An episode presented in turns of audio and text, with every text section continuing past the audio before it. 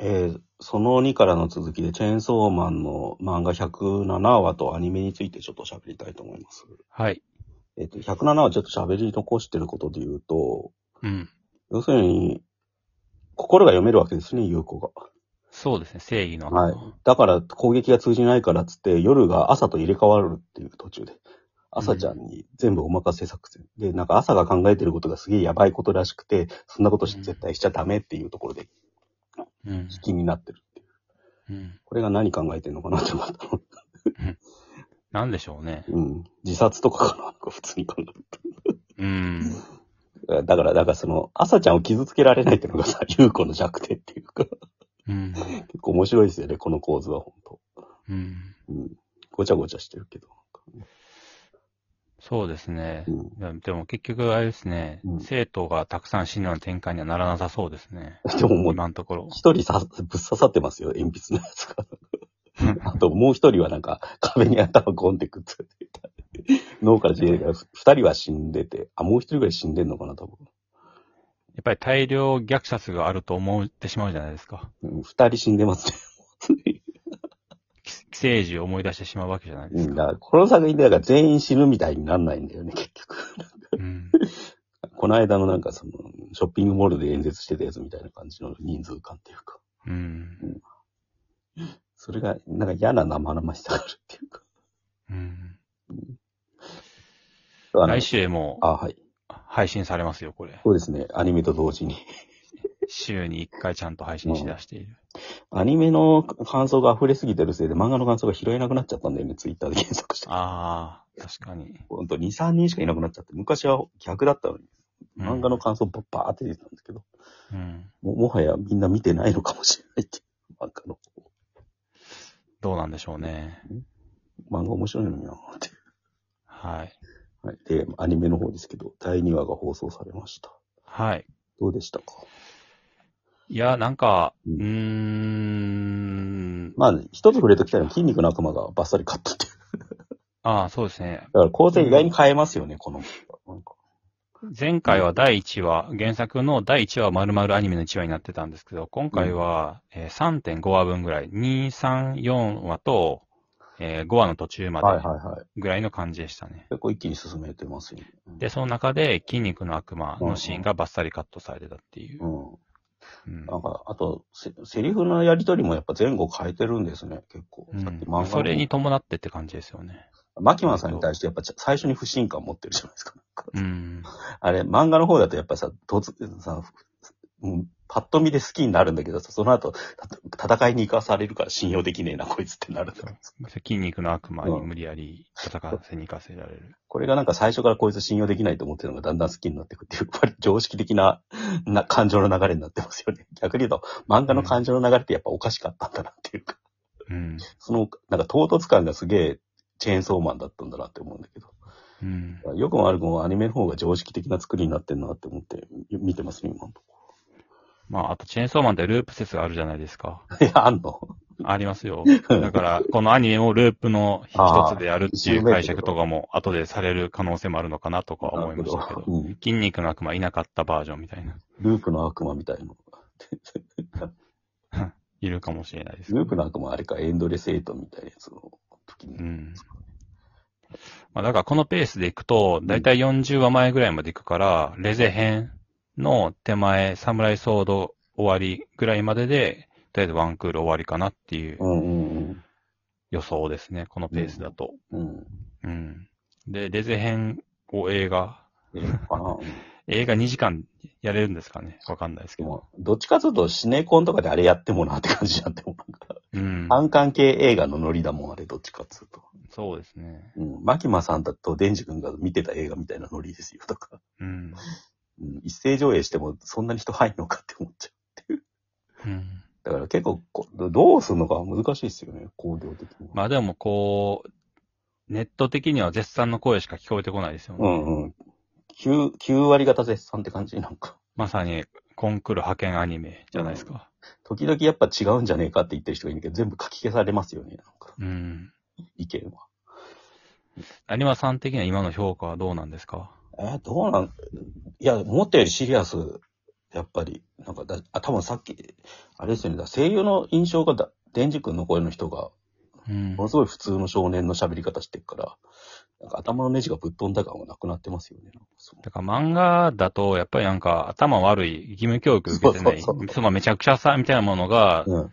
えー、しか最初はもちろん描かれてなくて、うんで時間経過とともに、その人間味が出てきたっていうか、その3人でパワうー、ん早川家で暮らすことによって、そうですよね。で、パワーへの、このう、んじ慈愛の気持ちとか、妹のように思う気持ちとか、あ、秋に対しての兄貴みたいな気持ちとか、そういうのが芽生えてきて、どんどん人間っぽくなっていったっていうのがあるけど、うん原作だと、まあ、もちろんそこに至るまでは、あんまり人間味がなかったっていうか、うんまあ、とにかく貧困で、とにかくここから抜け出したい。うん。うん。っていう でそこの人間味を埋める、その、えーじ自己投影できるようなうん。仕組みとして、あの、戦う理由が胸を揉みたいとか、はいはいはい女にモテたいとか、うん。やりたいとか、なんかそういうのを持ってきてたうん。じゃないですか。でもアニメの場合は結構その、声優の演技力がありすぎてというか、うんそんな何考えてるのかわかんないバカな感じっていうのが、最初からなくて、割とし真剣な真面目な感じなんですよね。普通に感情移入して演技してて。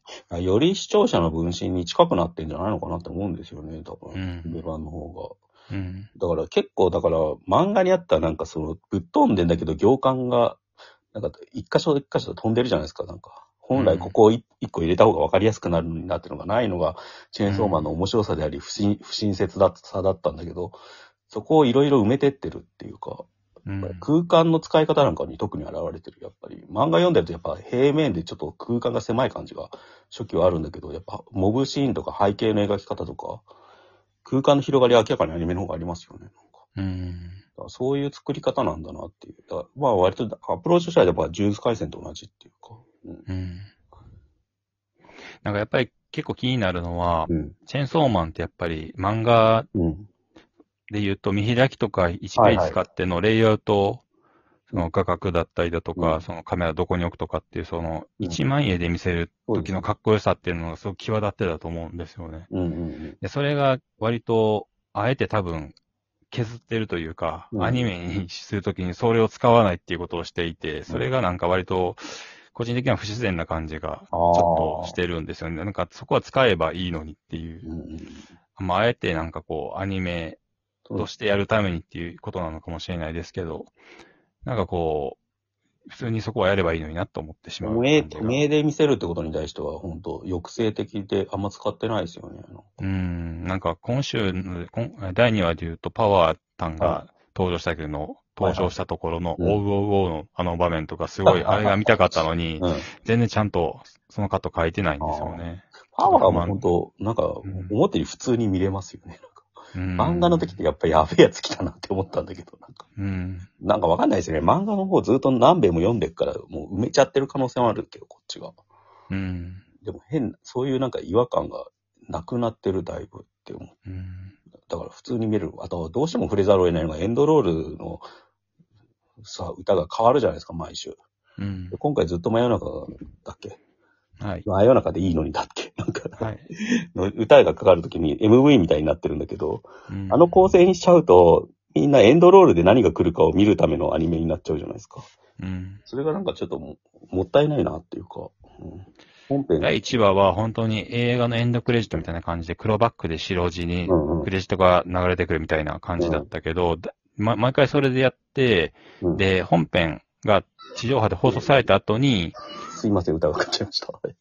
はいうん、放送された後はに、あのー、1話のダイジェスト、総集編みたいな感じで、はい。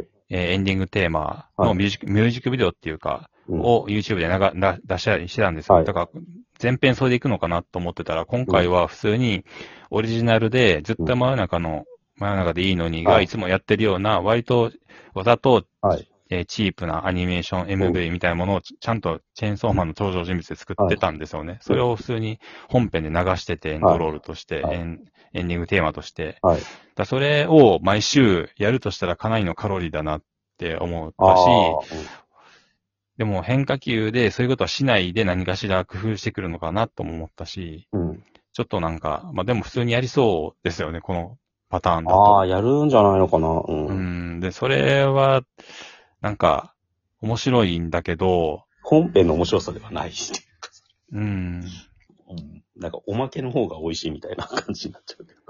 うん。うん。あ、でも全体的に MV っぽいんだよね、なんか。うん。うん。それはなんかいいのか悪いのかよくわかんないですね、俺には。まあなんかまあ最近のよくできたアニメーションうんの。範疇だなっていう感じですよね。うん。なんかまあアニメーション好きとしては、アニメ好きとしてはやっぱりその動画マンの、この、い異常なはいテクニックだったり、情熱だったりものが滲めてるようなものがあー面白かったりもするんですけど、うん。まあ今一緒にコンクール放送してるうるせえやつらの旧シリーズのはいやつとか、うんその当当時のアニメーターがすごい暴走してた、うんうん。なんかアアニメそのものの面白さ、動画そのものの面白さみたいなものが、はい。バトル漫画なんでやっぱりそういうものを期待してしまうんですけど、結構なんか優等生的というか、うん。その全体的にシリアスっていうのを言い換えると、それは真面目な感じというか、はいその、 あの、オープニングに映画のオマージュがいっぱい入れるみたいな、たたつき先生うんうにん。対してのこの、リスペクトがありすぎる感じというか、うん。その、 旧シリーズうるせえとかは、やっぱりの、のル高橋留美子先生のリスペクトって、はいどこまであったんだっていう感じぐらい暴走してたわけじゃないですか。はいはいはい。なんかそういうやっぱそでもの難しいですよね、今やるのは、やっぱり。まあ、そこまでなくてもいいんですけど、結構まだ、ななんて言うんですかね。オリジナルエピソードそみたいう、なそうそう、想像、いや、想像してたハードルを超えてはいないなっていう感じですね。ああ、どうだろうな。その辺結構まだわかんないな、俺は。うん。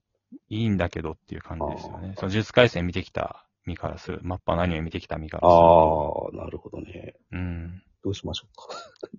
一応続きましょう。あ、わかりました。はい。一回切ります。